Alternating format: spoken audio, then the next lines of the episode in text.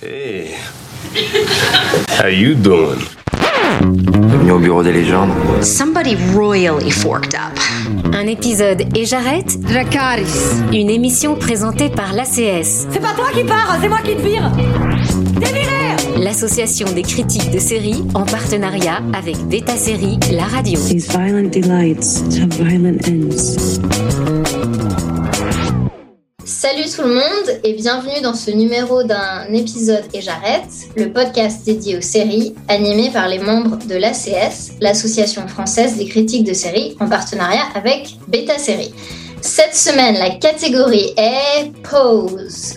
On s'est mis sur notre 31 pour discuter ensemble de la série Fabuleusement Glamour, créée par Ryan Murphy, Brad Falchuk et Steven Canals, actuellement en cours de diffusion sur Canal Plus Série. Dans cet épisode, on va donc voyager vers le New York des années 80 pour explorer la ball culture et la scène du voguing aux côtés de Blanca, Electra, Angel, Lulu et Candy, ces personnages de pose qui sont interprétés par la plus grande distribution d'actrices trans de l'histoire de la télévision. On va se demander dans quelle mesure la série a révolutionné la représentation de la communauté LGBT+ sur le petit écran et si sa troisième saison est à la hauteur des précédentes. Je suis Marion Miclet du Point Pop et aujourd'hui dans ma maison, je suis entourée d'Aline Maillard, journaliste indépendante euh, pour Sorociné et Trois Couleurs, de Marion Olité, rédactrice en chef de Combini Binge, et de Noam Sinso, fondateur et host de la chaîne de podcast Stronger. Et maintenant, place aux plumes et aux paillettes. The category.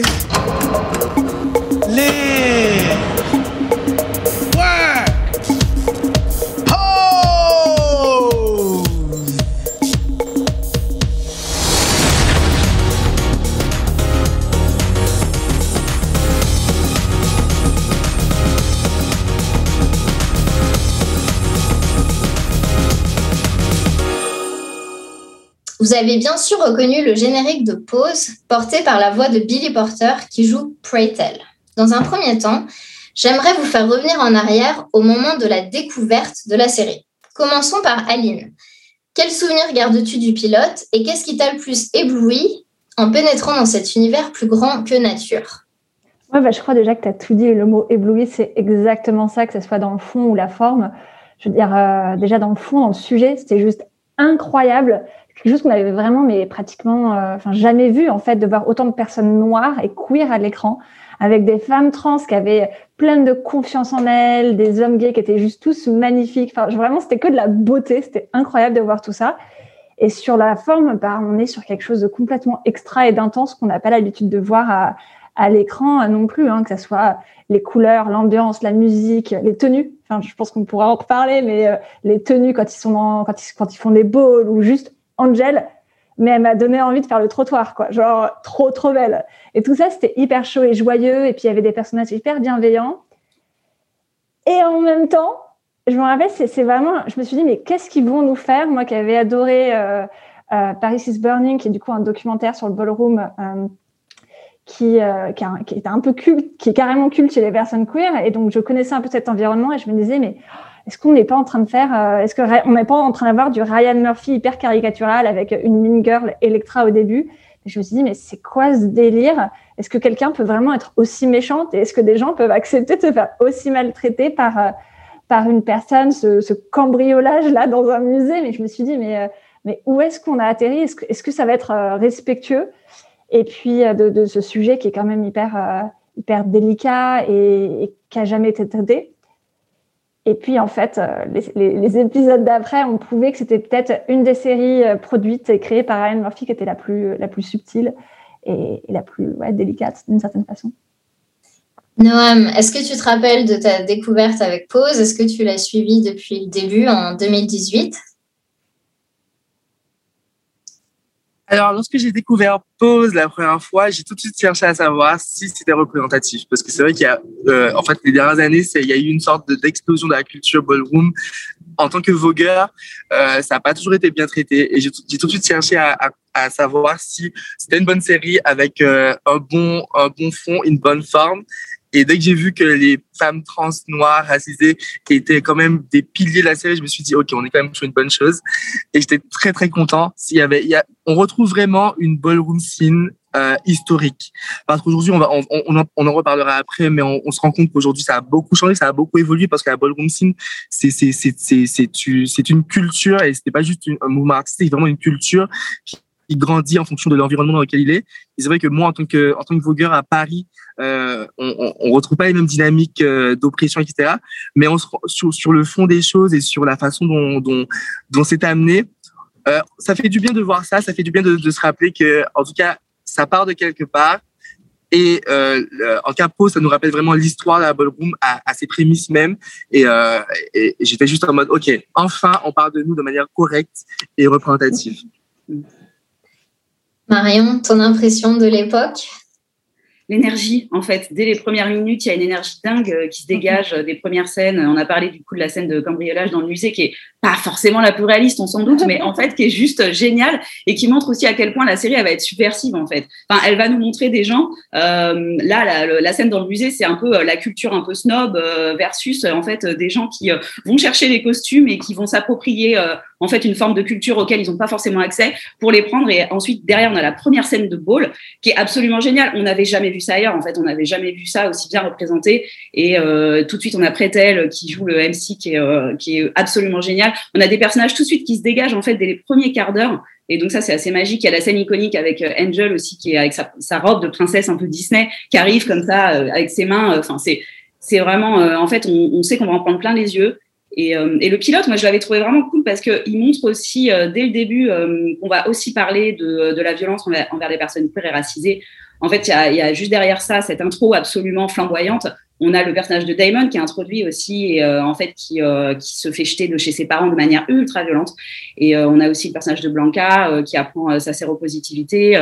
Donc en fait, tout est vraiment installé dès le pilote euh, on sait de tous les sujets dont on va parler et euh, en fait, on a hâte de les suivre. Après, je suis d'accord sur Electra. Par contre, elle est ultra bitchy dans le premier épisode. On a vraiment l'impression qu'elle elle bolosse de ouf Blanca et euh, on, on, sait qu'il y a un petit côté soap en fait dans Pose, hein, euh, qui sera présent depuis euh, bah, toutes les saisons et qui est un petit peu critiqué parce qu'on sait que c'est over the top. Mais bon, Pose c'est aussi ça, donc voilà ça m'a pas dérangé moi personnellement. Mais en même temps, du coup, je me suis un peu, euh, moi, mon premier réflexe a toujours été de me renseigner un peu, tu vois, comme Noam, et de regarder euh, si c'était réaliste.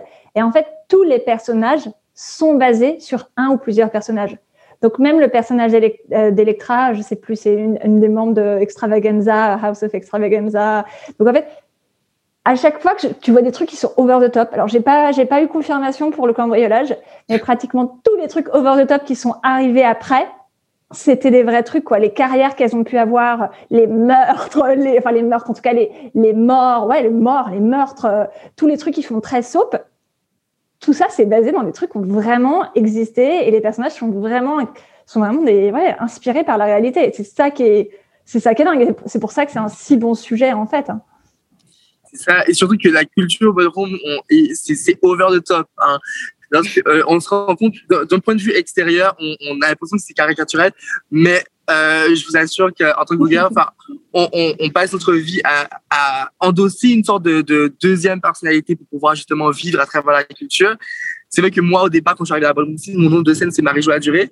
C'était pas du tout la même personne, c'était une personne over the top. Et c'est vrai que Electra, euh, en tant que vogueur, on la voit comme une personne qui nous est familière parce que ce sont des personnes qui existent réellement dans, dans, dans, l'espace ballroom scene, dans l'espace voguing. Et euh, elle paraît, elle, en fait beaucoup, mais le, le but même de la ballroom scene, c'est d'en faire beaucoup. Le voguing, c'est en faire beaucoup, en faire plus pour montrer qu'on est flamboyant, même si on n'est on, pas, on, enfin dans notre vie tous les jours, on n'est pas comme ça, on n'est pas, on contribue pas des banques. Mais euh, en termes d'identité, de personnalité, Electra, c'est quand même, c'est quand même une figure qu'on peut retrouver dans plein de personnes, dans, dans plein d'identités qui existent réellement dans la ballroom scene, que ce soit aux États-Unis ou à Paris également. Moi, ce que je disais, c'était plus par rapport. Enfin, euh, bien sûr, c'est elle est over the top. Ça, ça me dérange pas. C'est juste que elle a vraiment un chemin de rédemption. D'ailleurs, Electra, c'est parce que dans les premiers épisodes, elle est vraiment très très méchante avec ses enfants et notamment avec Blanca. Elle lui dit des trucs ultra méchants. Mais euh, mais justement, c'est aussi euh, permettre euh, commencer avec un personnage qui a a priori méchant et en faire voilà une trajectoire de rédemption. C'était aussi le but, je pense, du créateur Steven Canals. Et en même temps, moi, j'ai trouvé que là où c'était bien fait, c'est qu'on elle ne change pas foncièrement qui elle est. On apprend juste à découvrir son histoire, à découvrir pourquoi est-ce qu'elle a mis tout ce système, euh, toute cette personnalité en place pour se protéger et, euh, et pourquoi elle se comporte comme ça avec ses enfants. Euh, mais jusqu'à la fin, elle va avoir des moments de gentillesse et dans la saison 3, on la voit qui est là en train de d'essayer de prendre soin de tous ses enfants et ses petits-enfants, quoi. Mais euh, elle reste toujours aussi bitchy, insupportable. Et d'ailleurs, les gens continuent à dire, euh, genre, non, mais moi, je la veux pas à mon enterrement, quoi. Elle est plus sympa avec ses enfants, je trouve quand même, hein, en saison quand même. 3 qu'en saison 1. hein. En saison 1, elle les mange en fait, ses enfants. En saison 3, je trouve qu'elle a appris à être euh, aussi euh, une mère euh, généreuse qui écoute euh, ses enfants. Ouais, mais t'as quand même pas envie de se mettre dans ses, dans ses, dans ses pattes, quoi. Ah non, non. Il la faire chier, c'est sûr. Euh, alors, Pause nous fait voyager à un moment très particulier euh, de l'histoire de la, de ballroom scene, qui est le début, euh, le New York des années 80, et on est au moment de l'épidémie du sida. Noam, est-ce que tu pourrais nous replonger dans ce contexte-là et qu'est-ce que tu connais de, vraiment l'origine du voguing à l'époque à New York dans les années 80 Alors, euh, prend place, en tout cas, naît euh, dans, les années 70, dans les années 70, donc dix ans avant les, la, grande épidémie et tout le sida. Et c'est vrai que ça, ça, ça naît en, en réaction à, une, forme de racisme euh, au sein même de la communauté queer, parce que du coup, pour, euh, pour, l'histoire, il y avait des il y avait des concours de drag queen euh, aux, à New York à l'époque, il y avait que les drag queens blanches qui, gagnaient ces concours, ce qui fait que les, les, drag queens euh, noires euh, afrodescendantes et, la, et mais toujours afrodescendantes, ont décidé de créer une, une, une, une sphère qui pourrait en tout cas être, euh, être euh, bienveillante où, où elles pourraient, ils et elles pourraient gagner leur propre concours sans, sans aucun clivage racial, etc. Donc de là, la, la, la ballroom a, a, a, a, pris pied, a été créée par, par, cette, euh, par cette violence qui existait au sein même de la communauté, la communauté queer. Et, et c'est vrai qu'au euh, au, final, on, on, on, arrive on est obligé de parler de, sida quand on parle de, de parce que du coup, des années après, ça, ça nous, ben, ça nous tombe dessus parce qu'on est, est quand même dans la communauté queer et c'est quelque chose qui nous s'est to- qui nous s'est tombé dessus et dont on a beaucoup souffert. On en parle également dans Paris is Burning, qui était le, docu le documentaire, comme, comme Aline l'a évoqué, euh, de référence. Et on voit que dans Paris is Burning, on parle beaucoup du sida. C'est un documentaire très dur à regarder, c'est très triste. Euh, et et c'est vrai que le, le, le, le, truc avec la ballroom scene que, que, que, que j'admire, c'est que hum, au fil du temps et au fil de, de, de pause, on se rend compte que dans pause, on parle beaucoup de, de, de, de sida, on est en plein dedans. Mais aujourd'hui, on, on parle beaucoup moins. Aujourd'hui, à Paris, on ne parle plus du tout de ces, dynamiques-là. Aujourd'hui, il y a toujours ce, ce clivage racial qui existe. Et la ballroom scene, la, la ballroom c'est une histoire qui se crée à travers la violence, euh, la violence queer, la violence, euh, la violence raciale. Et le but même, c'est de récupérer tous les codes qu'on nous refuse à travers ces, ces, ces oppressions et d'en faire quelque chose de meilleur. C'est pour ça qu'on on, on récupère le nom, du- le nom du magazine Vogue, parce que le magazine Vogue représentait à l'époque tout ce dont on n'avait pas accès. Donc la gloire, les défilés, le luxe, etc. Et on n'avait pas accès à tout ça. On a essayé de, de, de, de récupérer ces codes-là pour en faire quelque chose de, de queer, de noir et, et, et de meilleur au final, je trouve encore plus flamboyant. Et, c'est ce qui c'est ce qui c'est ce qui fait la beauté du truc. Et c'est on, reprend aussi beaucoup les codes de, de la de l'hétéronormativité. Parce que du coup il y aura aussi cette question de en fait de, de, jouer un rôle. On va tout de suite on va tout le temps on, aura l'impression de, de, de, vouloir reprendre les codes hétérosexuels parce qu'il y a beaucoup de catégories des catégories realness où en fait on va devoir ressembler le plus possible à des à ce qui ce qui s'apparente à une femme cisgenre et c'est pour ça que les, les, femmes queens, donc les femmes trans, la ballroom scene qui sont appelées femmes queens, en fait, le, le, dans, les, dans les concours, elles, elles sont vraiment jugées sur leur, leur, euh, leur capacité à ressem- ressembler une femme, une femme cisgenre. Et c'est vrai que quand tu, quand tu, quand tu n'es pas dans la ballroom scene, tu trouves ça un peu bizarre parce qu'on on- n'a pas envie de, de, de retomber dans ces, dans ces schémas-là. On veut juste exister, peu importe nos identités, nos expressions de genre. Mais le but même de la c'est de rappeler qu'en fait, euh, quand bien même, on va, on va, on va revenir sur un piédestal et se dire que même lorsqu'on ressemble, en on ressemble à ce que la société veut, euh, enfin, veut, veut nous amener à ressembler, donc des personnes cisgenres, des personnes euh, hétéronormatives, mais même qu'on on, on fait tout pour ressembler à ça, mais sur la forme, on y parvient, mais sur le fond, les, les oppressions restent les mêmes. Et c'est un peu dans toute cette violence-là, dans, toute cette complexité que la, la, la se, crée de, représentation, d'identification à une société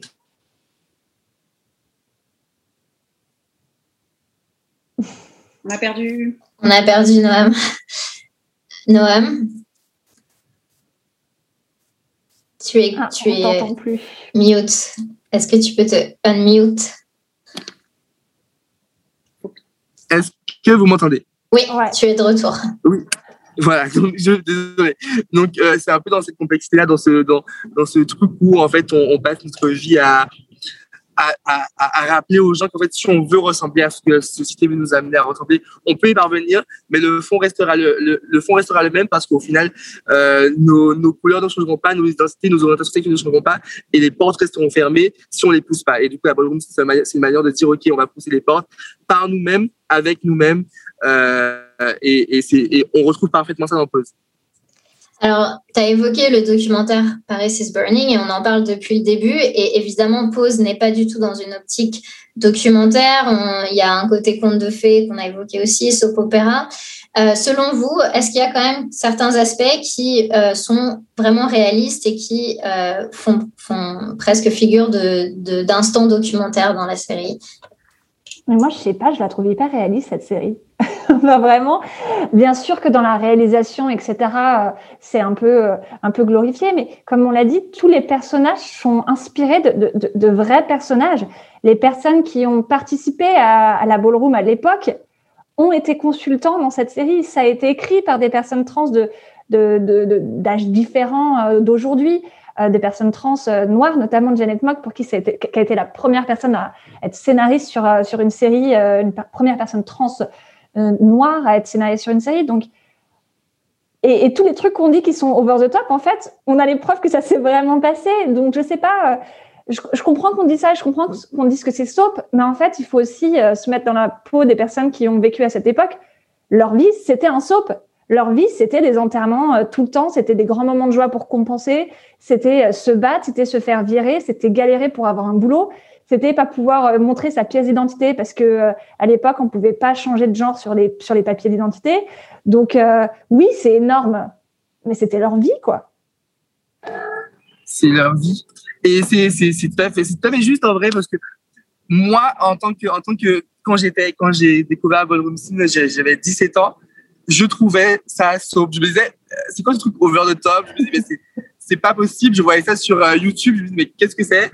Et j'ai, mis mes pieds dans un premier pôle en 2018. Et là, je me suis dit, OK, c'est réel, en fait. Tu, tu, tu rentres dans une salle où tout le monde est super bienveillant. Tout le monde parle anglais. Donc, il a fallu que j'ai appris à parler anglais. C'était déjà compliqué. Mais en fait, tu, tu, rentres dans ce- cet univers où c'est plein de paillettes, c'est plein de, de, de bienveillance, plein de gens qui se supportent. Il y a vraiment un esprit familial. Et on, on se rend compte vraiment que quand on intègre une house, que ça sert vraiment à, à, à donner des armes, de se créer une identité, de, pour pouvoir en tout cas se forger une carapace, pour pouvoir ensuite par la, suite sortir dans l'espace public et affronter le réel ben, de nos réalités qui parfois qui parfois qui sont parfois compliquées. Et c'est on voit bien on voit bien la différence de, de, on voit bien la différence entre ce, ces moments de ball où il y a beaucoup de paillettes, beaucoup de joie, beaucoup de de, de, de, musique, etc., d'énergie. Et le, le, le ça, ça contrebalance avec toute la partie tragique de pause. On a envie de pleurer tout le temps, on, a des morts tout le temps, on, parle de choses très dramatiques, de gens qui se font mettre, qui se font jeter de chez eux. Et c'est un peu ça la vie des personnes, des personnes queer. Encore aujourd'hui, encore aujourd'hui, il y a des personnes qui rentrent dans la ballroom scene parce qu'ils ont été rejetés par leur famille et qui, qui viennent retrouver une deuxième famille au sein de la ballroom scene et, et, et, et, pose dans tout ça, c'est, c'est, c'est vachement juste. Et je peux comprendre que d'un point de vue, euh, d'un point de vue extérieur, d'un point de vue d'une personne complètement pas éduquée sur les questions, qui, qui si c'est si c'est hétéronormative, etc., si c'est hétérosexuel, on peut, ça, ça peut paraître euh, too much et tout, mais parce que euh, on parle d'un point de vue euh, si c'est hétérosexuel, mais d'un point de vue queer, d'une personne qui afro afro-descendante qui vit ce genre de situation, c'est complètement euh, réaliste et c'est complètement ben, c'est réel et c'est du vécu au final. C'est peut-être la série de Ryan Murphy qui est la moins soap en fait, dans le, dans le sens où même Hollywood, qui est censé être une, une plongée dans le Hollywood de, de, de, de, de, l'époque, quoi, de, même là, il a complètement réécrit pour en faire un truc utopique, alors que, euh, alors que là, non, tout est, tout est réaliste. Après, là où c'est peut-être un peu utopique, euh, c'est peut-être justement dans les discours qu'il peut y avoir, dans les réconciliations familiales qu'il peut y avoir parfois dans les épisodes. Il y a quelque chose de l'ordre de on aurait aimé, on aimerait que ça se passe comme ça. Et on sait malheureusement que dans la vraie vie, euh, les, les, familles où il y a eu des, des abus sexuels, des incestes, etc., malheureusement, euh, la plupart du temps, il reste beaucoup de non-dits et là pose euh, dans un peut-être dans un dans un but un peu euh, de ouais un peu de didactique en fait et très consciente aussi du message politique qu'elle veut envoyer et décide de montrer des scènes où on ne se réconcilie pas, mais aussi d'autres où où on se réconcilie et on arrive à vivre en harmonie un minimum en tout cas avec la société. Moi, parce que peut-être elle s'éloigne un peu. Enfin, après réaliste, évidemment qu'elle n'est pas, euh, c'est pas un documentaire, quoi. Donc c'est une fiction. Donc euh, elle se base sur des personnages euh, qui ont réellement existé. Elle aborde des sujets qui, évidemment, existent dans la dans la communauté. Donc pour ça, elle est réaliste. Après, c'est dans son, ouais, dans, dans certaines scènes, je pense qu'il y a quelque chose de l'ordre de à la conscience de d'être une série révolutionnaire et d'avoir le poids des responsabilités et de devoir montrer l'exemple parfois. Mais tu vois, dans la saison 3, on a euh, trois personnages du coup qui sont confrontés, qui, qui, sont en relation avec, leur, euh, avec leurs parents euh, biologiques. Et, et, en fait, il n'y en a aucun qui réussit à avoir vraiment une, une relation en paix et, et, et jolie avec leurs parents, tu vois. C'est pas horrible, ils sont toujours en contact, tu vois que les parents, ils ont évolué un petit peu, mais pas au point de les intégrer. Et ça, je trouve que c'est quand même super beau de montrer que il n'y a pas d'un côté, euh, je t'ai foutu à la porte, je, peux, je veux plus jamais te voir, et de l'autre, euh, je suis devenue euh, parent LGBT hyper fier qui, qui marche, tu vois, le, le, jour des fiertés. Il y a quand même dans... Et il y a des moments, je suis complètement d'accord. Hein, j'ai pas envie de faire la meuf qui défend, qui défend à fond, parce que je trouve que la série a aussi des problèmes. Et on pourra peut-être en revenir dessus plus tard, hein, notamment sur sur le rythme. Euh, mais euh, je trouve que sur cet aspect-là, il y a quand même des efforts qui ont été faits pour pas être euh, aussi utopique que d'autres séries du, du produites par Ryan Murphy. Alors c'est vrai qu'il y a cette, solidarité qu'on retrouve beaucoup, cet esprit de famille qui est très présent, mais il y a aussi évidemment la compétition, puisque Pose fait défiler ses personnages dans des catégories telles que la famille royale, la meilleure mère ou Butch Queen. Et Noam, tu en as parlé un petit peu de la scène du voguing parisienne à quoi ça ressemble aujourd'hui euh, le voguing? Et est-ce que euh, la série a une influence sur euh, la communauté voguing telle que tu la connais? Est-ce qu'elle a, est qu'elle a invité des nouvelles recrues. Alors, la série Pause arrive à un moment où on parle déjà beaucoup quand même de, de, de voguing, en tout cas surtout sur Paris. Il y a un peu cette explosion, surtout, bah, on, se rappelle encore il y a deux, deux ou trois ans de ça, il y avait il y a eu du voguing à l'Élysée qui avait déjà fait un gros bad buzz, etc. Euh, je pense pas que ça, ça, ça a ramené davantage d'intérêt parce que l'intérêt était déjà là.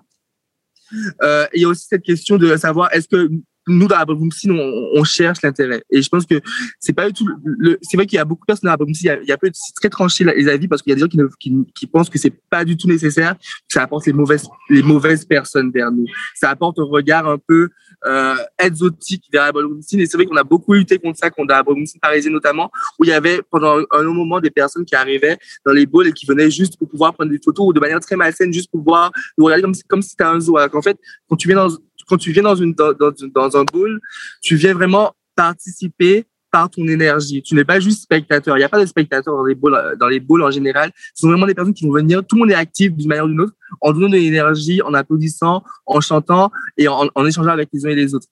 Et, et, et pause, est-ce que c'est très compétitif la ballroom scene on, on retrouve la compétition dans pause parce que c'est très, c'est, c'est très compétitif la ballroom scene parce qu'au final, ce sont, des, sont quand même des concours. Et, et je me souviens, j'ai fait, j'ai fait plusieurs workshops et, avec, avec des personnes qui, qui, voulaient apprendre le voguing. Et quand je, quand je les ai mis en, situation de ball où du coup je devais éliminer des gens, ils étaient tous super choqués, ils disaient que c'est super violent parce que du coup on les élimine et du coup c'est censé être une scène, une, une scène bienveillante, etc. Alors qu'en fait, non, c'est une scène, c'est une, c'est une scène bienveillante, mais qui au final euh, reflète quand même d'un point de vue de la société. La société et la société est vachement dans la compétition, la confrontation. Et c'est, là où on, on, retrouve un peu la violence, parce que la, la c'est des paillettes, mais c'est aussi une violence euh, due à, à, à, à, notre histoire. Et, on, et, et en vrai, c'est représentatif. Après, sur, sur, la forme, il y a beaucoup de choses qui ont changé. On vote plus de la même façon. Avant, on votait avec, vous savez, il y a, on donne des notes, 10, 9 et tout. Là, il y a plus de notes. Maintenant, il y a un panel euh, impair. Et du coup, on vote. Celui qui a le plus de votes euh, remporte la, la, compétition. Maintenant, on donne des tens. Euh, celui, si as des, tout le monde donne des tens, on, monte, on lève la main. Et sinon, c'est un chop. Sinon, t'es éliminé. Et c'est comme ça. après, sur le fond, la compétition reste la même. Euh, euh, les, les noms, les noms, il y a beaucoup de. Après, vous allez voir que il y a énormément de catégories. Même moi, j'ai mis perds. Je connais pas toutes les catégories. Il y a des catégories de beauté. On va venir, voter, euh, venir voter pour, par exemple, face, venir voter pour celui ou celle qui a la plus belle structure de visage, le plus beau visage, lunettes, etc. Il y a des, catégories wellness, comme j'ai parlé plus tôt, où on va vraiment chercher à avoir euh, male figure wellness, donc la, le, les, les, les, personnes qui vont se, plus se rapprocher de, de l'homme cis hétérosexuel, female figure wellness, les femmes qui vont se les femmes trans ou cisgenres qui vont se rapprocher le plus de ce qu'on qu'on voit comme euh, une femme cis hétérosexuelle. Et puis, tu as les catégories Butch Queen. Et les Butch Queen, c'est le terme employé pour dire, pour parler des hommes, des homosexuels. Donc, il y a énormément de catégories. Euh, et, sur, sur le fond, le, le, la, la, série pose reflète parfaitement ce qui se passe aujourd'hui. Après, sur la forme, c'est des choses qui ont évolué, mais comme tout évolue, par exemple, euh, on, y a, on, voit, on voit seulement dans la saison 3 apparaître tout ce qui est euh, Vogue Femme. Par exemple, on a longtemps, vous voyez maintenant que c'est beaucoup plus, le, la façon de danser est différente dans la saison 3. Parce que au début, dans les premières saisons, on, on est dans du hallway. Et le hallway, c'était vraiment de reprendre, danser en reprenant les codes, en tout cas des magazines, les poses des magazines. Et ça, ce qu'on appelle le hallway aujourd'hui, ben, c'était, c'était la seule façon de danser à l'époque. Et aujourd'hui, c'est, c'est, c'est, ben, c'est, c'est devenu le hallway parce que du coup, on, on, le dit comme si c'était danse historique. Mais maintenant, la, la danse la plus dansée aujourd'hui dans la ballroom scene, c'est le Vogue Femme. C'est une danse beaucoup plus, euh, qui lie beaucoup de, de, de gymnastique, euh, de souplesse et toujours des poses. Mais c'est beaucoup plus, euh, c'est beaucoup plus libre euh, que le hallway. Mais, euh, mais en, en, en termes de fond, l'histoire reste la même. I'm being a good person by letting you in. Which means I do not want you distracting Damon from his studies. If you plan on living under my roof, I expect you to keep him on track. I promise, Blanca. Good. And you can call me mother. Cheers.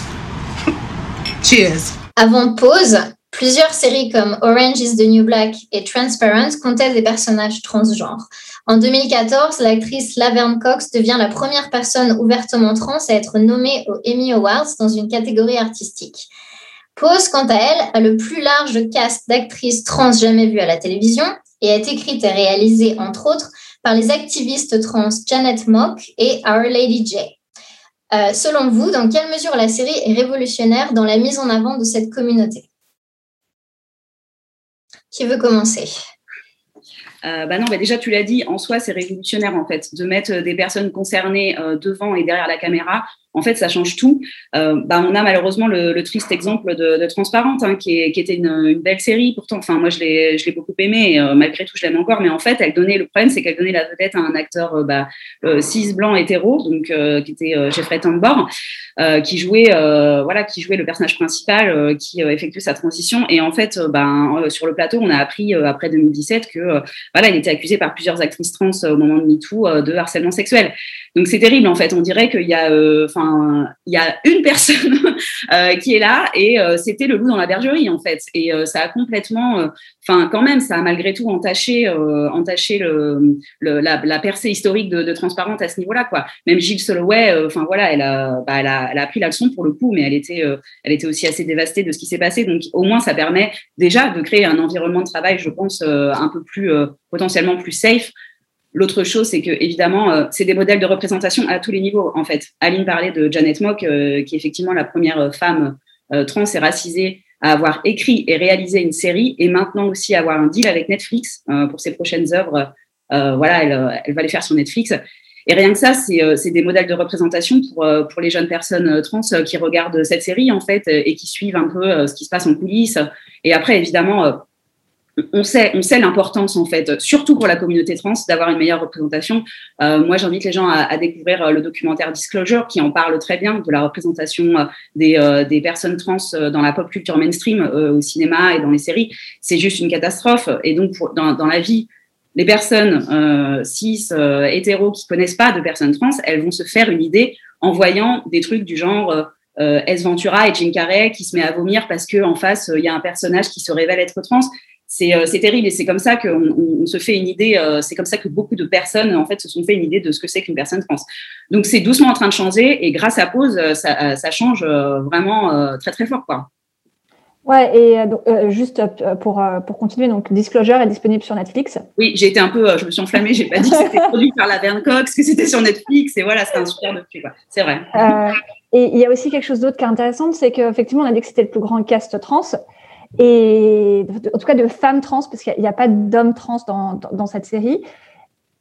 Et les acteurs de pause, en fait, ont vraiment gagné, euh, ont vraiment un super, euh, un super following, des fans euh, et, et, des noms maintenant, en fait. Et, et d'ailleurs, il y en a quelques-unes qu'on a pu revoir. Euh, je sais plus, je crois que c'est celle qui joue euh, Candy, qu'on a revu aussi dans Good Trouble.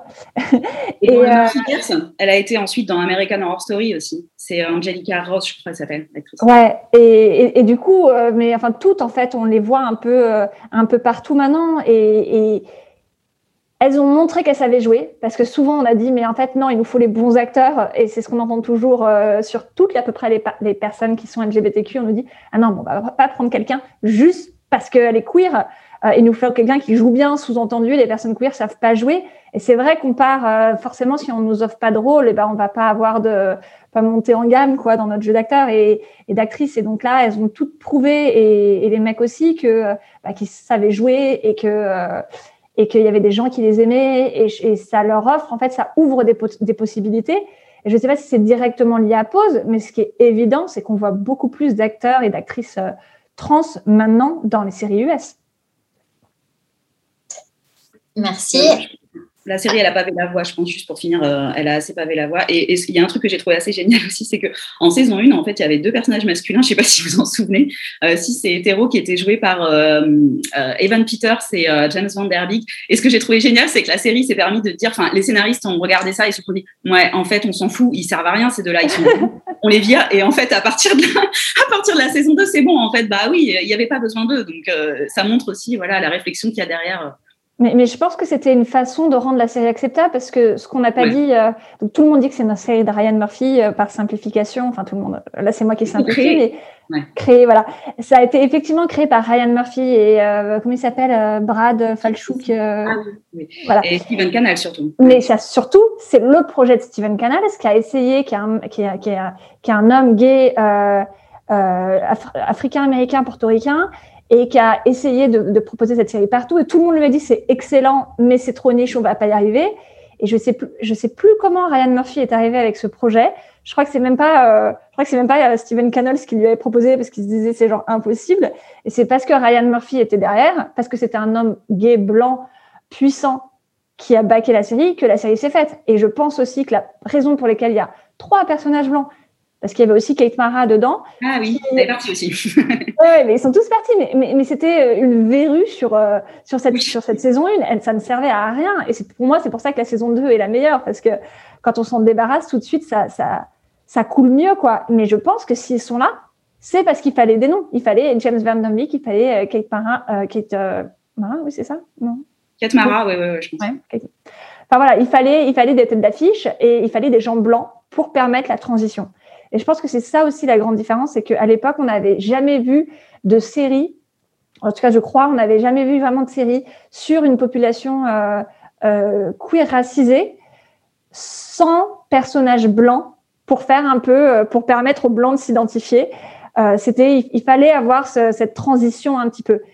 Et, euh, et je pense que maintenant, c'est moins le cas. Maintenant, c'est beaucoup plus facile de dire, eh ben, on va faire une série où il y aura aucun blanc hétéro euh, valide. Et, et voilà, c'est comme ça. Euh, on n'a plus besoin d'avoir ces, ces, intermédiaires blancs pour, euh, pour pouvoir créer une série. J'espère. J'espère que Pose n'était pas une, tu vois, une fabuleuse exception comme il y a pu avoir un The Word. Et après, on a attendu 100 ans pour avoir une, une série lesbienne mainstream. pareil pour Orange the New Black. On attend, la, on attend des, des successeuses. En fait, le truc, c'est que j'espère que tu dis vrai, en tout cas, et que ça passe la voix, tu vois, à des, et que ça va pas être, parce que des fois, c'est une exception et après, on fait une régression pendant plusieurs années. Mais après, sans être nécessairement exactement sur ce sujet des femmes trans racisées, on regarde une série comme Special, je suis pas sûre que Special, qui est une série euh, écrite, euh, réalisée et jouée par un homme gay qui a un handicap physique, euh, je suis pas sûre que cette série aurait forcément eu euh, eu un, un, deal Netflix s'ils n'avaient pas, si une série comme Pose n'était pas passée avant. Et effectivement, dans cette série, bah, il y a pratiquement, euh, je veux dire, tous les personnages principaux sont soit blancs et handicapés, soit racisés. Et, ça, ça fait quand même une énorme différence. On rentre dans une nouvelle, euh, dans une nouvelle ère. Je dis pas que ça veut forcément dire qu'il y aura plein de séries avec des personnages principaux euh, transracisés, mais quand, en règle générale, ça ouvre des possibles sur des minorités à, des, à qui sont à des intersections de différentes discriminations et on se dit, euh, voilà, ils peuvent être personnages principaux, on l'a vu. Ça va pas faire des séries euh, énormes, parce que très clairement, les, scores de l'audimat étaient pas non plus, euh, les audiences n'étaient pas ouf ouf, mais c'était suffisant, en tout cas, pour que la série continue. Euh, après, en termes de. Ouais, moi, je vous rejoins sur la représentativité, sur la, enfin, le questionnement qui a à, se dire si c'est éphémère, si c'est un peu une utopie, se dire que ben, c'est l'exception qui, qui, qui, vient, qui échappe à la règle.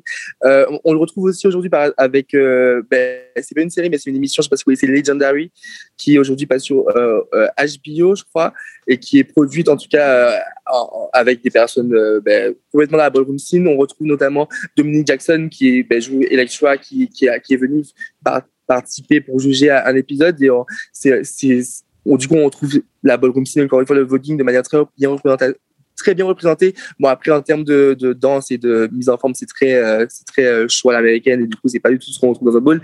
Mais je, je, trouve que, je pense que Pose a amené ce genre d'initiative également. Je pense que Pose a amené un peu, euh, ouvert en tout cas de, la possibilité de, de, de, se dire que faire ce genre de choses, ça peut être possible.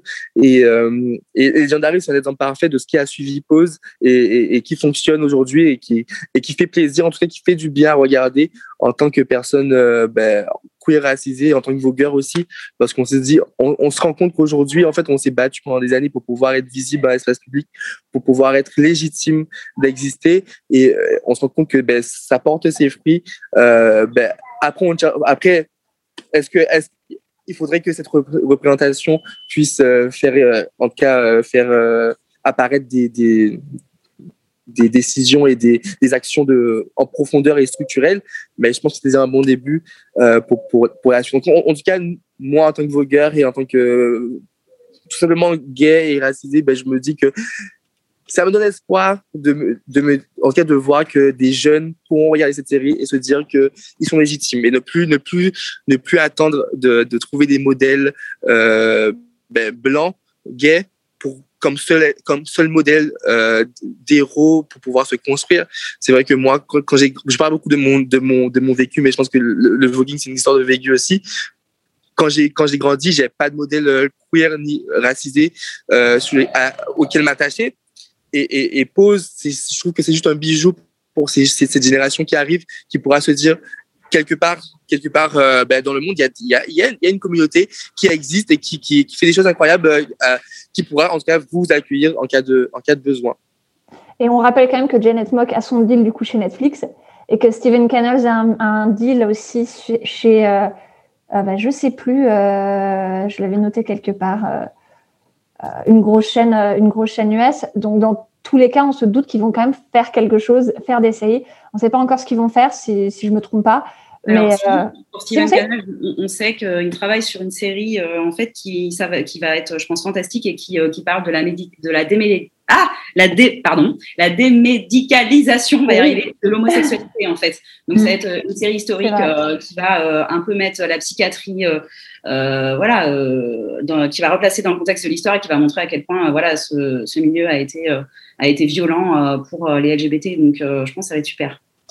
Alors, comme on le disait, Pose a créé des personnages extrêmement attachants ou que l'on adore détester. C'est aussi ce qui a contribué à son succès. Et je me demandais, est-ce que vous avez un personnage préféré et pourquoi? Qui veut commencer? Euh, Noam? Alors, moi, mon personnage préféré, alors j'ai adoré détester euh, Electra. J'ai adoré détester parce que c'est une icône. Elle, donne des phrases que je pourrais répéter dans la vie de tous les jours que j'adore. mais en termes de même, euh, quand je rentre plus pour me dire mais quel personnage m'a le plus touché, je pense que c'est Papy, le, bah, du coup, le, le copain de Crystal. C'est Papy. Parce que même en termes d'ouverture de, d'esprit sur, sur les sujets euh, queer, je trouve que imposer cette, cette figure de un homme hétérosexuel qui arrive et qui arrive à, en tout cas déconstruire toute la charge euh, cis hétérosexuelle qu'il a en lui pour pouvoir en tout cas aller vers une, femme trans et se dire genre rien à foutre. Mais c'est déjà c'est déjà un truc c'est un truc qui, devrait être banal mais c'est un truc de ouf quand même. Parce que c'est un truc qui, qui paraît encore vachement compliqué dans la rue.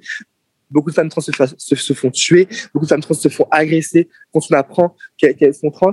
Et juste avoir Papy dans cette série, je trouve que c'est super important pour rappeler que les femmes, femmes trans sont des femmes avant tout, et peu importe en fait, euh, ben, le, en tout cas le, sexe qui leur a été attribué à la naissance, peu importe toutes ces, toutes ces, toutes ces caractéristiques, en fait, ça reste des femmes et elles doivent être traitées comme telles. Et Papy, euh, comment il traite euh, euh, Crystal, moi je trouve ça juste magique. Et à chaque fois, j'ai envie de pleurer, j'ai envie de voir I need a man like this. Like.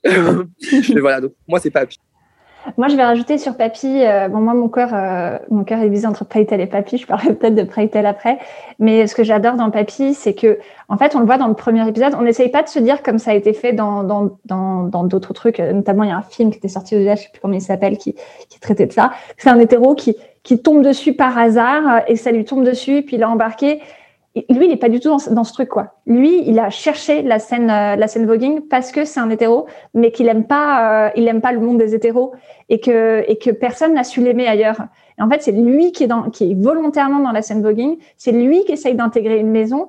Et, et, et c'est parce qu'il sait que c'est là qu'on va l'accepter, qu'on va l'aimer et qu'il va y avoir de la bienveillance.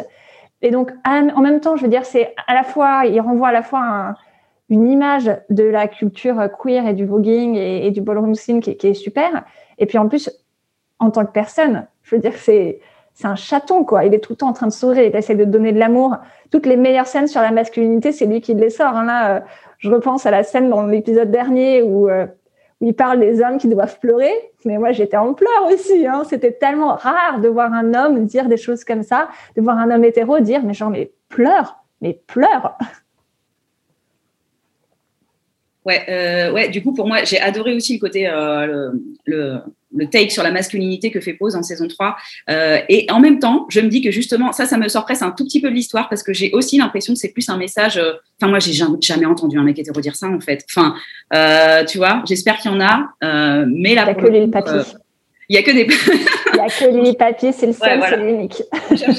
mais mais, mais c'est très beau en fait ce qu'il qu dit là-dessus. Ouais. Euh, moi, mon personnage, euh, on va dire préféré, en fait, j'en ai pas vraiment, je les aime tous, mais euh, j'ai un peu envie de mettre un highlight sur Candy. On en a parlé un tout petit peu, mais donc, qui, est, qui est incarné par Angelica Ross, parce que c'était un peu le mouton noir du groupe en fait. C'était pas la meilleure, c'était pas la plus spectaculaire. Par contre, c'est celle qui foutait le plus le bordel aussi. Il y a notamment cette scène incroyable avec Pretel où elle est pas contente parce qu'elle veut aller sur une catégorie où en fait elle est pas armée pour, et donc Pretel l'envoie violemment, euh, violemment euh, chier, euh, voilà. Et donc là, là elle va chercher un, espèce de marteau. Elle est, on est sur un début de bagarre. Là, je sais plus dans quelle saison c'est. C'est peut-être la saison première. Une. Ouais, c'est dans la première, mais c'est en fait c'est une drama queen assez géniale, Candy. Et puis bon, bah, évidemment, le fait aussi qu'elle représente ces femmes trans qui se font tuer dans l'indifférence générale, qui sont pleurées par leur communauté, mais qui n'auront jamais de justice, c'est aussi mhm. assez poignant. Voilà ce qui se passe en saison 2. Et aussi, je, en me renseignant un peu sur l'actrice, euh, sachez que euh, elle a été révélée par Pause, qu'elle a fait peu de choses avant, mais que c'est une activiste euh, transgenre et qu'en fait elle est PDG d'une entreprise qui aide les personnes trans dans le secteur des nouvelles technologies. donc elle est trop trop stylée cette meuf. et donc elle a aussi rejoint la famille American Horror Story. On la verra dans la saison 10. Très moi je Aline. ouais, je voulais juste vous parler quand même en plus de, de l'île Papy, je voulais vous parler de, de, de Preytel. Du coup, je, qui est facilement euh, confondable avec son acteur euh, Billy Porter parce que tous les deux ont. Euh, enfin, pour moi, c'est un personnage, un personnage et un acteur révolutionnaire. On a beaucoup dit, Pose, c'est une série sur les personnes trans. Et, c'est vrai que particulièrement dans cette saison 3, ça l'est. Mais en fait, pour moi, ça n'a jamais été que ça. ça a aussi beaucoup été une série sur les, sur les hommes gays noirs et, et les masculinités noires. Et on a quand même, dès le début, hein, on a Damon, on a Ricky, on a Preitel, et ils offrent tous quelque chose que, à moins qu'on soit vraiment très très pointu et qu'on s'y connaisse et qu'on ait regardé, je sais pas, No Hazard, qui est une série d'une chaîne euh, d'une chaîne gay d'il y a, je sais pas, peut-être 20 ans maintenant, on n'avait jamais vu autant d'hommes gays ensemble et, euh, et surtout exprimer leur masculinité et leur féminité comme ça. Et je trouve que Preytel, il est magnifique, bon, déjà dans son jeu d'acteur, hein, parce que Billy Porter, c'est quand même un acteur, euh, on peut dire, légèrement expérimenté, quoi, parce qu'il est, euh, il est sur les planches de Broadway depuis super longtemps, et ça a enfin été là, pour la première fois le moment où il a eu une reconnaissance publique, et c'est hyper émouvant de voir à chaque fois l'acteur camper, puisqu'il est toujours, euh, toujours après trois saisons, il dit, mais j'arrive toujours pas à croire que que je sois devenue ça, quoi. Genre, jamais j'aurais pensé que autant de gens me connaîtraient, que je serais invitée sur les tapis rouges, que je pourrais, et en plus, il révolutionne le tapis rouge à chaque fois. Il a toujours des tenues incroyables, mi-robe, mi-smoking, mi-machin. Là, euh, il a fait son coming out séropositif aussi, ce qui est, euh, ce qui est tout simplement incroyable parce qu'il y a très, très peu de personnes qui, le font. Et son personnage, bah, pour moi, il est, euh, il est à la fois complètement flamboyant et magnifique, magnifique. Et en parlant de phrases et de citations et de répliques légendaires, il est quand même aussi au niveau d'Electra. Et puis, il y a ce mélange de, de bienveillance, ce, ce côté euh, papa qui veille sur tout le monde. Et je trouve que c'est hyper important parce que les hommes gays disparaissent à partir d'un certain âge, euh, que ça soit dans la culture ou dans la vraie vie. Euh, on a tendance à faire comme si tous les gays avaient moins de 30 ans. Et, et Preytel, il est là pour nous rappeler qu'il y a cette cette solidarité qui se passe comme ça de façon générationnelle et que, et que les gays sortent pas, les gays et les trans sortent pas de n'importe où et qu'en fait on est là depuis toujours et que on se passe le bâton et ça je trouve ça hyper hyper émouvant et puis en plus il est trop beau. Voilà, c'était tout. Bah, justement, comme, comme enfin, ce, que tu, ce dont tu parles, Aline, c'est que euh, pas mal de personnages de pause euh, de près ou de loin sont touchés par l'épidémie du sida, avec donc Billy Porter qui était en, couverture du Hollywood Reporter euh, pour annoncer qu'il est séropositif comme son personnage dans la série. comparé à d'autres œuvres sur ce thème du sida à New York ou à Londres, on pense notamment à Angels in America, qui est une série, mini-série HBO qui date du début des années 2000, et beaucoup plus récemment la série britannique It's a Sin de Russell T. Davis, euh, comment positionnez-vous Pose par rapport à, ces œuvres et euh, comment renverse-t-elle en particulier le, stigma associé euh, encore au sida aujourd'hui? Qui veut commencer? Marion? Bah, En plus, moi j'ai adoré It's a Sin et je l'ai vu aussi il n'y a, pas longtemps. En fait, la différence avec Pause aussi, c'est que évidemment que la série, elle montre que bah, il y a des, des, personnes qui meurent dans voilà quasi, enfin parfois dans tous les épisodes. La saison 2, elle est très dure à cet égard-là. Mais mm-hmm. dès le premier épisode, donc on a Blanca en fait qui apprend qu'elle est euh, qu'elle est séropositive. Mais tout de suite, en fait, euh, on met en balance le euh, to live and to die. I don't want to die, I want to live. Et en fait, il y a vraiment un truc de apprendre qu'on est séropositif. C'est on peut vivre avec. En fait, on, on va peut-être en mourir, ça, c'est voilà. Mais il faut pas oublier de vivre. Voire même pour Blanca, en fait, c'est un déclencheur. c'est ce qui fait qu'elle va aller, voilà euh, créer sa propre euh, sa propre maison et qu'elle se dit ok je vais vivre mes rêves euh, ici et maintenant quoi.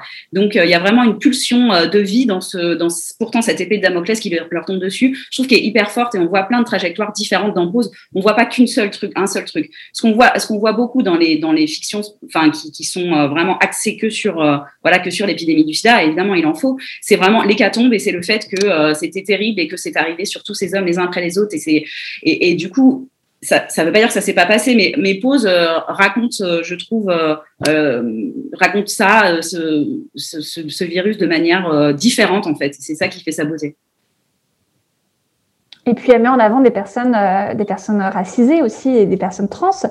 Et jusqu'à présent, les histoires qu'on avait, c'était des histoires très très blanches. Angels in America est, est super et il y a quelques personnes qui sont racisées dedans, ce qui était quand même rare à l'époque. Euh, mais ça reste très très blanc. Et, et là, c'est vrai que ça nous rappelle aussi qui sont les premières victimes du sida. Parce que bah, c'est quand même majoritairement les personnes précaires, et notamment les personnes qui, euh, qui travaillent, euh, qui, qui sont dans le travail du sexe et qui couchent avec des personnes, euh, avec des travailleurs et des travailleuses du sexe. Et, et ça, c'est hyper important de rappeler la réalité. Et, et ce que j'ai beaucoup aimé dans, la, dans, dans, dans Pause, et, et c'est pas les premiers à en parler, mais de toute façon, il y a tellement peu de séries et de films qui en parlent que ça fait toujours du bien de le rappeler, c'est qu'il y avait des systèmes de solidarité qui se sont créés pour que où les riches euh, gays blancs euh, hommes quoi euh, filaient leur reste de, médoc, de quand ils quand ils décédaient pour que des personnes comme Pretel puissent avoir des, des, médicaments. Je pense que c'est hyper important de rappeler aussi cette injustice qui fait que bah oui forcément il y a plus de je veux dire on avait plus de chances de le choper quand on était noir et pauvre à l'époque et, et, toujours maintenant et, et en plus on n'avait pas accès aux médicaments. Et donc ça pose pose le fait le fait bien. Noam, qu'est-ce que tu en penses? Oui. Pause ben, du coup, pour rebondir, ben, ben, je, je vous rejoins toutes les deux, euh, Marion et Aline, sur, sur le sujet par rapport, au, par rapport au sida. Et puis, dans la saison 3, on voit aussi, ben, ça, ça, on continue, on voit toujours ces, moi, ce qui me choquait vraiment quand je voyais les pauses, il y avait toujours cette scène où on les voyait dans le cimetière. Je je sais plus c'était quel épisode, mais on voyait qu'ils étaient dans le cimetière. Je crois que c'était le début de la saison 2. Et moi, ça m'a, toujours choqué. Et je me dis que c'était quand même une réalité violente et c'est une réalité qui, appartient aux personnes, euh, aux personnes racisées, euh, queer aussi énormément parce que c'était d'ailleurs et celles qui étaient les plus touchés par, par cette pandémie parce que n'ayant pas les moyens de se de se de se soigner euh, là l'épisode qui m'a le plus marqué qu'il y a cette, à, à, à, à, ce sujet c'est dans la saison 3 où tu as l'ami de Prétel j'ai plus son nom qui en tout cas qui apprend qui, qui, est, qui est très malade et qui va qui tente de se suicider à l'hôtel et qui au final en fait ne, ne, ne, ne passe pas à l'acte et en fait et qui dit qu'en fait euh, qui, fait au final il s'en fout qui, qui, veut vivre en fait et c'est cette, cette question de fait de, de de cette dynamique de résilience et de survie constante qu'on retrouve ben, dans le dans, dans le personnage de Bianca qui va tout faire pour, pour pouvoir justement euh, diminuer le plus que possible l'importance de, de, de, la maladie sur son sur sa vie afin de pouvoir vivre pleinement euh, et, et, réaliser ses rêves, accompagner sa famille et, et ça c'est je trouve ça juste magique. Et, c'est vrai qu'au départ, nous, personnes queer, ne vais pas parler de la communauté, mais quand je vois ça de, mon, de mes yeux, donc je me dis, waouh, je vis pas ça du tout. Je vis pas ça du tout. Et, je me dis quand même qu'il y, y, y, a dû avoir ce passage-là pour pouvoir pour permettre que, que moi, aujourd'hui, je puisse être debout là à parler, à faire un podcast avec vous pour pouvoir discuter de ça. Et, c'est là où je, je, prends, je prends conscience de, en de la dynamique, de la dynamique euh, structurelle dans laquelle euh, Pose euh, s'insère, parce qu'elle est vraiment justement raconter une histoire. Et, et, c'est là où on trouve l'importance de, on se rappelle que c'est écrit par, il y a quand même deux co-auteurs, euh, ce sont des femmes trans. Et on voit l'importance des femmes trans l'importance des femmes trans qui ont été très touchées par, par le sida. Ce sont des personnes qui aujourd'hui dans la ballroom scene sont très très glorifiées. Bon, aujourd'hui les personnes trans, c est, c est, elles sont intouchables. Hein. Tu touches pas à une femme trans dans la ballroom scene, elles sont intouchables. C'est vraiment des, ce sont des déesses et I'm just proud of it, like euh, avec avec tout par rapport à toute cette thématique. En fait, c'est juste, juste ouf parce que en fait, on se rend compte que ça, ça touche tellement de sujets on, on, parle de masculinité, on parle de sida, on parle de, on parle de transidentité, on parle de, de, de voguing, on parle d'artistes aussi. Et c'est fait avec, c'est tellement bien fait quand c'est fait avec des personnes concernées qu'on se dit qu'en fait, pourquoi c'est qu'on attend qu'aujourd'hui en 2021 pour pouvoir commencer à faire ce genre de choses, en fait.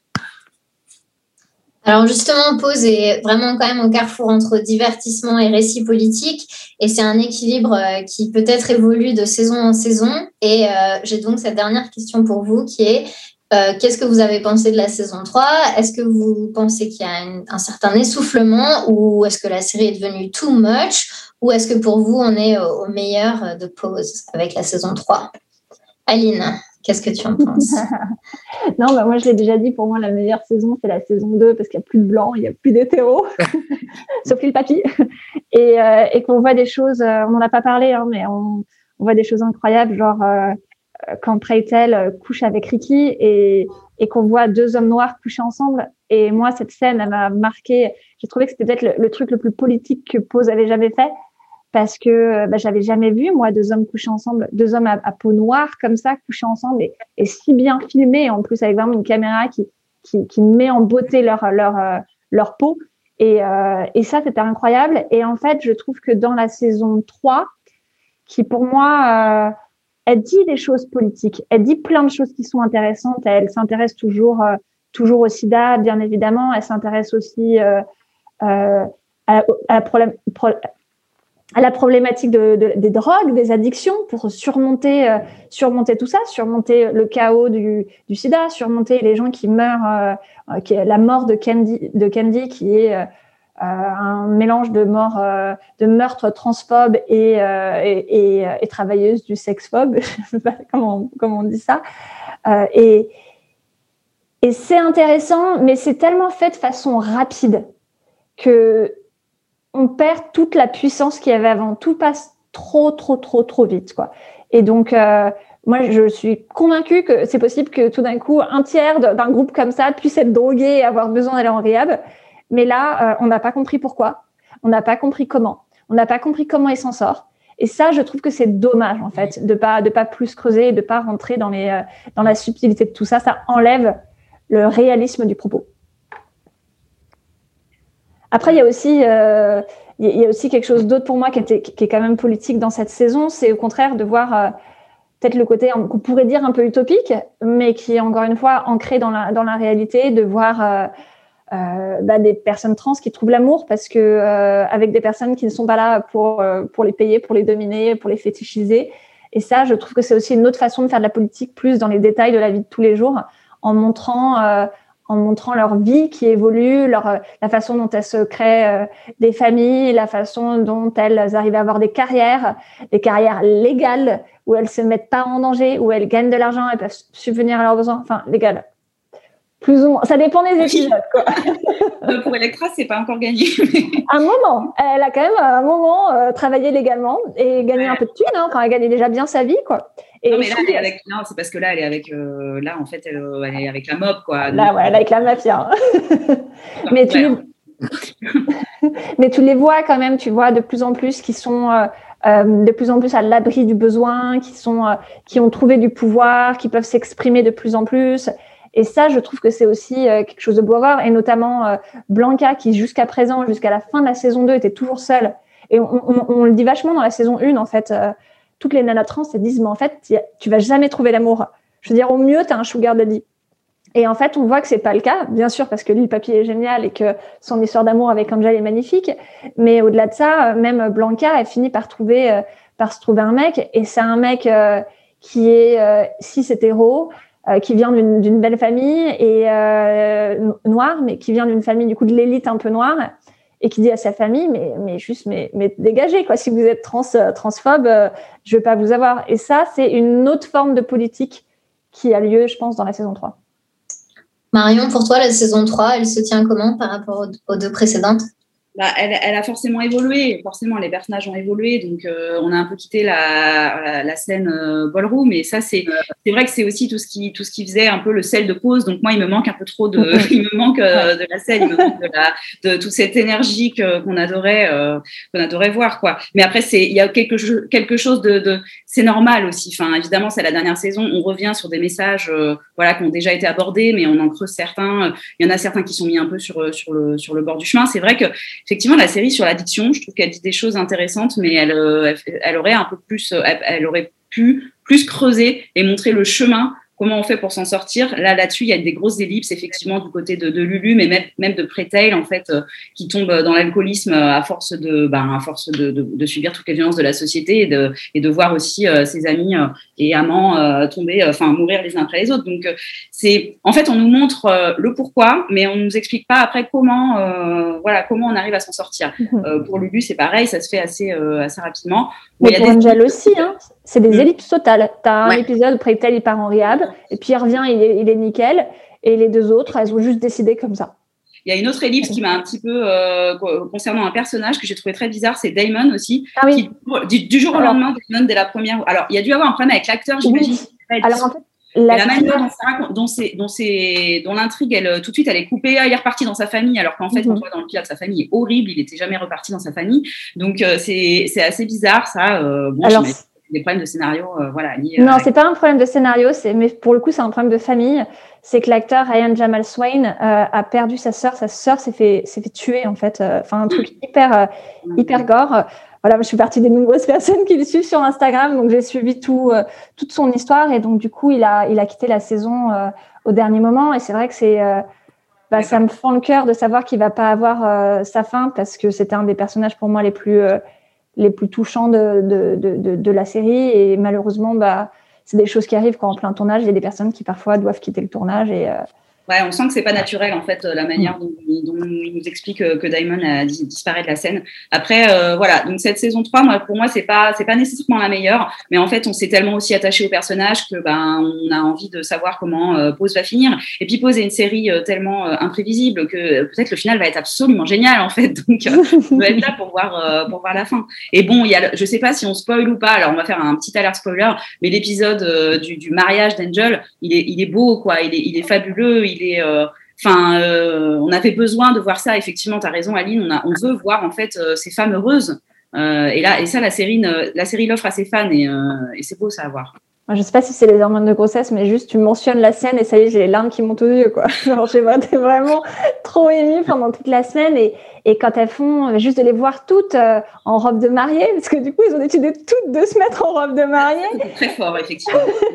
et j'ai trouvé ça tellement beau, c'est tellement une belle façon cette, toute cette histoire sur le mariage de rappeler que bah, à l'époque des jardins, c'était difficile, et, c'est toujours, j'imagine, mais beaucoup moins, de trouver quelqu'un euh, qui, qui, qui d'avoir une relation stable et belle comme ça, mais, mais en plus d'avoir accès au mariage. Et c'est un, mais c'est génial la scène où ils arrivent à avoir leur licence pour se marier parce que c'est vraiment euh, euh, au bluff parce qu'en fait à cette époque, mais moi, ça, moi, à ce moment-là, j'avais complètement zappé quoi, mais à force de les voir, en fait, ils me semblent tous tellement tellement eux, quoi. Et, en fait, tu oublies qu'à l'époque, leur papier ne correspondait pas, n'avait pas le bon genre sur leur papier. Et même quand on voit son père à, Angel, il, il, parle, il parle de, d'Angel au masculin parfois. Et j'avais juste complètement oublié, si tu veux, pratiquement que c'était une femme trans et que ça impliquait ça à la, à, la base, quoi. Et, j'ai trouvé qu'à la fois, du coup, c'était hyper émouvant et en même temps, ça nous ramenait à la, à la rareté de ce moment. Noël, pour toi, le meilleur moment de la saison 3 ou le mot de la fin sur pause qui justement va s'achever dans quelques épisodes? Dans un épisode. Dans Moi, ce que j'ai dans un épisode déjà. Moi, ce que j'ai beaucoup apprécié avec euh, la saison 3, c'est de découvrir euh, l'histoire d'Electra, euh, de, de rentrer dans vraiment dans sa jeunesse, de vraiment avec sa avec sa mère de comprendre tout ça. Et ça, ça, ça, nous fait en fait ça nous fait réaliser beaucoup de choses sur tout ce qu'elle a pu vivre et tout ce qui a qui a amené ce, ce caractère un peu euh, très très très fort et c'est ce personnage très fort dans la série. Et j'ai ça j'ai beaucoup apprécié. Après je vous rejoins totalement sur le sur sur le sur le, traitement que que le, des, des drogues etc des, addictions. Parce que c'est vrai que ça arrive sur comme sur la soupe. Moi je comprends pas quand je vois euh, euh Lulu et euh, comment elle s'appelle? Euh, Angel. Comment elle s'appelle? Angel, ouais. Euh, Crystal qui, qui, Angel qui commence à se, à, à se, à se drouiller, je me dis, ben, euh, elle devient addict comme ça du jour au lendemain. Euh, tu as aussi d'un côté Crystal qui devient addict à, à, à, qui devient alcoolique du jour au lendemain également. Et tout, se règle aussi de très rapidement. Et on se dit que bon, il voulait encore parler de la prévention sur, sur les addictions. Euh, mais c'est vrai qu'on aurait beaucoup beaucoup plus creuser sur ces sujets-là. Mais après, je me répète par rapport à ce que vous avez déjà dit. Euh, et, et moi, ce que cette, cette, cette, saison 3 me fait particulièrement pleurer. Je sais pas pourquoi, mais toutes les, j'ai l'impression que, que c'est une succession de scènes dramatiques où, soit c'est très dramatique, soit c'est très émouvant. Et en fait, moi, j'aime, j'aime beaucoup regarder. Mais c'est vrai que comme, comme Aline a dit, moi, la saison 2, c'est la meilleure parce qu'il y a tellement de belles choses qui se passent, il y a tellement de, de choses euh, symboliques qui s'y passent. Moi, ce sera la saison 2. Après la saison 3, en termes de, en fait, je pense que la saison 3, c'est une saison qui vient rappeler qu'on, qu'on aime les personnages de Pose, qu'on aime, qu'on est attaché à Pose et qu'on est un peu triste un peu. Parce que on, on sait que c'est la dernière saison, on se dit quand même c'est dommage, qu'est-ce, qu'est-ce qui va se passer après? Et on commence à se dire bon, ça c'est bientôt fini, il reste un épisode pour pouvoir terminer pour terminer Pose. Ben après Pose, ben qu'est-ce qui qu'est-ce qui qu'est-ce qui qu'est-ce qui va se créer, qu'est-ce qui va qu'est-ce qui va se passer pour nous? Euh, mais voilà, après la saison 3, c'est quand même une, une saison de qualité. Euh, moi, j'aime beaucoup aussi, euh, alerte spoiler, il se débarrasse enfin de cette malle.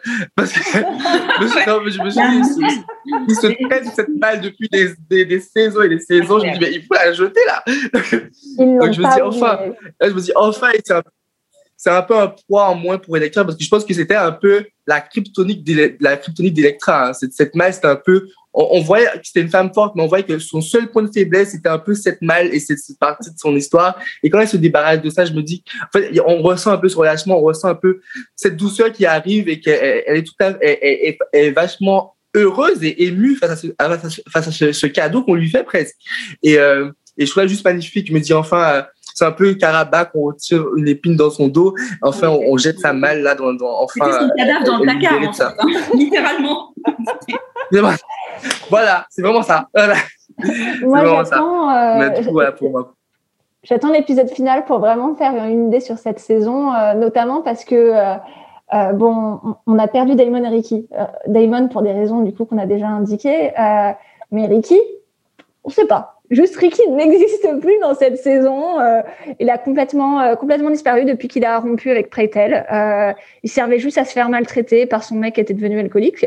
Et, voilà. Et donc du coup, je trouverais ça un peu, un peu dommage qu'il y ait des, personnages qui disparaissent un peu de cette saison dernière, comme si on savait pas quoi faire d'un, comme si on savait pas quoi faire d'eux. Et voilà, j'espère j'espère qu'il aura le droit à un petit peu plus que ça. La carte blanche de l'ACS. Alors, plus qu'un seul épisode, mais justement, on est arrivé au moment de la carte blanche et Marion a choisi de nous parler d'une mini-série espagnole qui peut-être euh, est idéale à regarder après pause.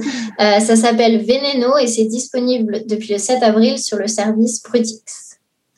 Alors, qui est vraiment la Veneno c'est à cette question que tente de répondre euh, ce biopic espagnol qui, pas comme les autres, créé en grande et en grande partie réalisé par Javier Ambrosi et Javier Calvo. Si ce nom, la Veneno, ça vous dit rien, en Espagne, il est synonyme de scandale et de flamboyance. C'est le nom de scène de Cristina Ortiz, une star des plateaux télé qui a défrayé la chronique dans les années 90 et elle est devenue au passage d'une des icônes LGBT les plus aimées du pays. Alors, la mini-série entreprend de nous raconter son incroyable vie en huit épisodes à travers le prisme d'une de ses jeunes fans, euh, Valeria Vegas, cette étudiante en journalisme euh, rencontre son idole un peu par hasard au début des années 2000 et la Veneno va alors accepter de raconter son histoire à Valeria, une histoire qui part des années 60 jusqu'à nos jours. Et là, on insiste à un tourbillon temporel et esthétique. Chaque épisode possède une ambiance particulière entre les scènes de son enfance dans la petite ville d'Adra où elle subit euh, de plein fouet l'homophobie des habitants, de sa propre famille et notamment sa mère avec qui elle a une relation terrible, euh, son déclic transidentitaire à Madrid, en passant par les années où elle va devenir travailleuse du sexe et elle se fait repérer par une chaîne de télé. Bien ensuite, euh, les années paillettes, quand elle devient une vedette regardée par des millions de gens, et la décadence et le terrible passage en prison. Euh, les récits de Christina, en fait, s'enchaînent. Valéria ne sait plus où donner de la tête, nous non plus. Mais en tout cas, la jeune femme timide, elle, se découvre une communauté et commence à ouvrir ses ailes. Euh, la réalisation, je vous, l'ai dit, elle est au moins aussi flamboyante et, et virevoltante que son personnage principal. En fait, au fil des épisodes, elle fait se chevaucher les timelines. Et ça, c'est vraiment génial et assez innovateur, j'ai trouvé. Euh, la Valéria des années 2000 se retrouve à converser avec la Veneno des années 90 en plein débat avec son amant. Oui, parce qu'en fait, la mise en scène, elle souligne euh, en réalité que les souvenirs se brouillent dans l'esprit de Christina. Ses moments de gloire, les batailles épiques, les trop nombreux traumatismes où elle subit de la violence sexiste et transphobe, les premiers émois à l'adolescence, les coups d'un amant abusif, tout ça se, se juxtapose euh, les uns sur les autres dans, dans, son esprit. Alors on comprend que la Veneno, elle était drôle, exubérante, tellement sexy, autodestructrice, menteuse et victime d'une société qui était clairement pas prête pour elle. Euh, une femme qui a été à la fois broyée et sublimée par le milieu de la télévision. Et moi, ça m'a fait penser personnellement aux trajectoires de, de stars françaises de télé-réalité comme Loana ou Nabila, le personnage, en fait, il gêne parce qu'il représente euh, tout le paradoxe d'une société qui demande aux femmes d'être hyper sexy mais soumises. Or, la Veneno, elle est plein de choses, mais elle est certainement pas soumise. Et entre deux pauses suggestives sur les plateaux de télé espagnols, elle en profite pour faire passer des messages euh, assez forts sur la transidentité, le travail du sexe et pour régler des comptes avec sa famille devant des millions de spectateurs espagnols. Le tout avec panache et humour. Alors voilà, elle était unique, c'était une pionnière, un modèle de représentation qui a pavé la voie pour les générations futures. Et ces générations futures, elles sont représentées dans la série par Valéria, euh, symbole de ce passage de relais. Valéria, en fait, elle se démène pour publier le résultat de son travail dans la série. Ça sera les mémoires de la Veneno. Et dans la vraie vie, en fait, ce livre, il existe vraiment. Il a servi de matériel de base à la série. Et les actrices de la série, toutes transgenres, sont fabuleuses. Jedette, Daniela Santiago et Isabelle Torres, elles incarnent les différents visages de Christina à différentes époques, tandis que Lola Rodriguez, elle, elle apporte vraiment une vulnérabilité folle que j'ai, enfin, j'ai trouvé en tout cas à Valéria. Alors voilà, on sort de cette série bouleversé, choqué, ébloui par ce tour de force et par la richesse du propos. Veneno, pour moi, c'est vraiment un véritable ascenseur émotionnel, une grande série, et j'espère vous avoir donné envie de la découvrir. Merci Marion. Oui, absolument. Ça nous donne très envie de découvrir Veneno. Alors, du coup, nous voilà. Pardon. Pardon. Moi, je l'ai vu et euh, clairement, j'ai autant pleuré, rigolé, souri et eu Ah le ouais. cœur réparé qu'en regardant pause. Quoi. Bon. Alors, à découvrir pour moi, peut-être, et Noam, si tu ne l'as pas encore vu. Euh, du coup, on arrive à la fin de ce numéro d'un épisode et j'arrête, qui était consacré à la série révolutionnaire Pause. Euh, donc, un épisode et j'arrête, c'est le podcast de l'ACS en partenariat avec Beta Série. Un immense merci à Aline Maillard, Marion Olité et Noam Sinso pour leur participation. On se retrouve dans deux semaines pour un nouvel épisode. D'ici là, n'hésitez pas à nous mettre 5 étoiles ou un 10 euh, et un petit commentaire, ça nous fera chaud au cœur. Merci beaucoup. Un épisode et j'arrête, une émission à réécouter et à télécharger sur Beta Série, la radio et sur tous les agrégateurs de podcasts.